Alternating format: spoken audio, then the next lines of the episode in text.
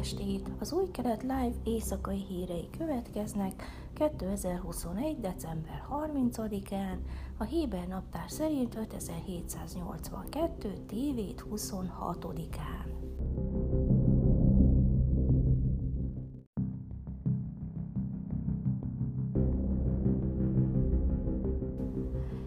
Lapid külügyminiszter és szaúdi kollégája Faisal bin Farhán is részt vett a világ vezető diplomatáinak virtuális találkozóján, amelyet Anthony Blinken amerikai külügyminiszter kezdeményezett a koronavírus Omikron változatának leküzdésére irányuló együttműködés fokozására.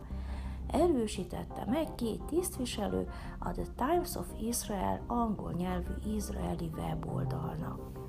A találkozóra december 21-én került sor, Lapid és Blinken is adott ki róla nyilatkozatot, de egyikük sem említette Farhán jelenlétét a Zoom konferencián. Riyad az elmúlt években számos lépést tett a Jeruzsálemhez fűződő kapcsolatok normalizálása felé.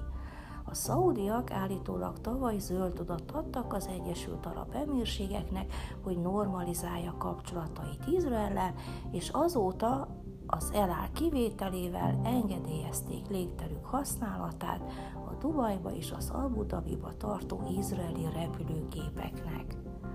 Az izraeli-szaúdi kapcsolatok azonban szinte teljes mértékben nem hivatalos szinten maradtak, és az Öböl Királyság ragaszkodik ahhoz, hogy ez nem fog változni, amíg Izrael békét nem köt a palesztinokkal.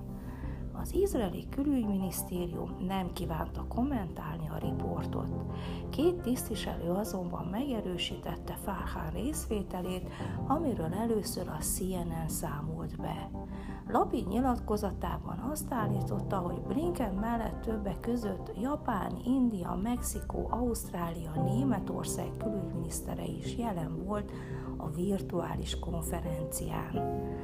Elmondtam, hogy a vírust nem érdekli, hogy muszlimok, zsidók, keresztények vagy hinduk vagyunk, és nekünk sem kell törődnünk vele. Együtt kell küzdenünk ellene, tette hozzá Lapid.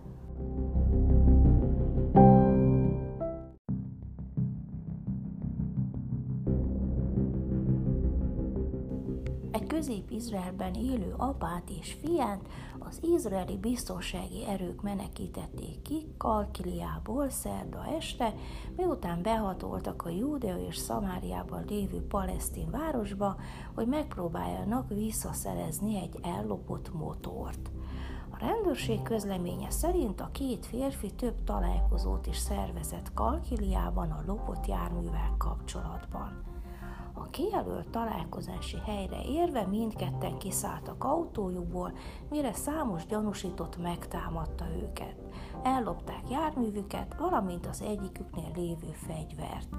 Az izraeli védelmi erők bejelentést kaptak az esetről, közölte a rendőrség, és kivonták a két szemét a városból. Könnyű sérüléseik miatt kórházba szállították, majd beidézték őket kihallgatásra a rendőrségre. Izraeli katonai rendelet tiltja az izraeliek belépését a palesztin hatóság területére, az úgynevezett A-zónába. A rendőrség csütörtöki közleményében ismét hangsúlyozta, hogy tilos az izraeliek belépése ezekre a területekre, mondván az nem csak az életüket, hanem a mentésükhöz szükséges biztonsági erők épségét is veszélyeztetheti.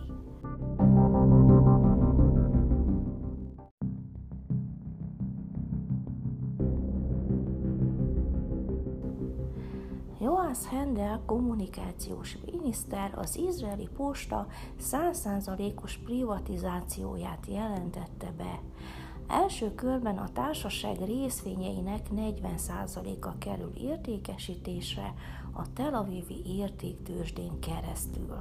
A döntés a postai dolgozókkal már kialakult megegyezések hátterében született, bár a közlemény arról nem tesz említést, hogy teljes privatizáció esetén miként kártalanítják a dolgozókat. Hendel bejelentette, hogy az állam a posta részvényeinek 100%-át bocsátja értékesítésre. A döntés a Hírközlési Minisztérium illetékeseivel és a Pénzügyminisztériummal folytatott megbeszélések sorozata nyomán született, amelyen a cégek állami felügyelete is részt vett. A tisztviselők a teljes privatizációban látják az izraeli posta szerkezeti problémáinak és a lakossági postai szolgáltatások hiányosságainak hosszú távú megoldását. A Hendel és Avigdor Lieberman pénzügyminiszter által elfogadott privatizációs terv kezdetben a posta részvényei 40%-ának értékesítését írja elő a Tel Avivi tőzsdén. Ugyanakkor az állam a teljes privatizációt a fennmaradó részvények zárt körű vagy nyilvános eladásával vagy a kettő kombinációjával fogja előmozdítani. Továbbá a társaság 100%-ának zárt körű eladását fogják mérlegelni, amennyiben a nyilvános ajánlattétel nem bizonyul megvalósíthatónak. Ezen kívül a részvények magánbefektetőknek történő eladása több százmillió sékel összegű végkielégítést von maga után.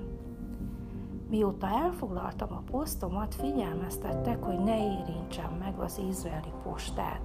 A kommunikációs miniszterek távol tartották magukat attól, hogy hozzáérjenek ehhez a forró krumplihoz, mondta Hendel. Ma új úton indulunk el az izraeli postai szolgáltatások piacán. Megnyitjuk a verseny előtt, csökkentjük a szabályozást és történelmi reformot vezetünk be. A levélpiac folyamatosan halványul, ugyanakkor a csomagpiac növekszik, és ebben a valóságban ma egy olyan jelentős változást vezetünk be, amely a magas színvonalú, hatékony és fejlett postai szolgáltatások új korszakát nyitja meg az izraeli polgárok számára.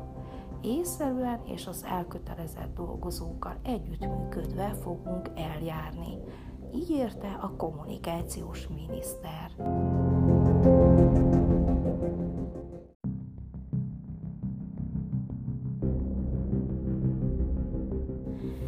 Időjárás.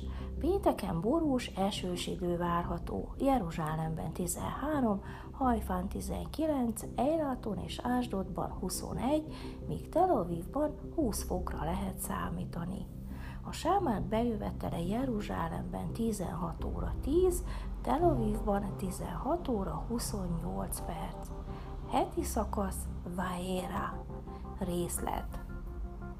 És mondta az örökkévaló Mózesnek: lásd, én tettelek téged istenévé Fáraónak, Áron pedig a te testvéred lesz a prófétád. Te mondd el mindazt, amit én parancsolok neked. Áron pedig a te testvéred szóljon Fáraóhoz, hogy bocsássa el Izrael fiait az országából.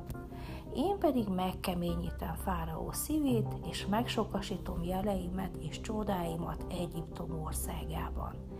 De majd nem hallgat rátok Fáraó, és én teszem kezemet Egyiptomra, és kivezetem seregeimet, az én népemet, Izrael fiait Egyiptom országából nagy ítéletekkel. És megtudják az egyiptomiak, hogy én vagyok az örökkévaló, midőn kinyújtom kezemet Egyiptomra, és kivezetem Izrael fiait közülük. És cselekedett Mózes meg Áron, amint megparancsolta nekik az örökkévaló, úgy cselekedtek. Mózes 80 éves volt, Áron pedig 83 éves, midőn szóltak Fáraóhoz. És szólt az örökkévaló Mózeshez meg Áronhoz mondván: ha szól hozzátok Fáraó, mondván, tegyetek csodát, akkor mondd Áronnak, vedd botodat, és dobd le Fáraó előtt, hogy legyen kígyóvá. És bement Mózes meg Áron Fáraóhoz, és úgy cselekedtek, amint az örökkévaló parancsolta. Áron ledobta botját Fáraó előtt, és szolgái előtt, és kígyóvá lett. De Fáraó is hivatta a bölcseket, és varázslókat, és cselekedtek azok is. Egyiptom írástudói az ő bűvészetük által a képpen. Ledobta mindegyik az ő botját, és kígyóká lettek. De elnyelte Áron botja az ő botjaikat. és erős volt Fáraó szíve, és nem hallgatott rájuk, amint szólt az örökkévaló. Ezek voltak az Új Kelet Live hírei csütörtökön. Sábát sálom!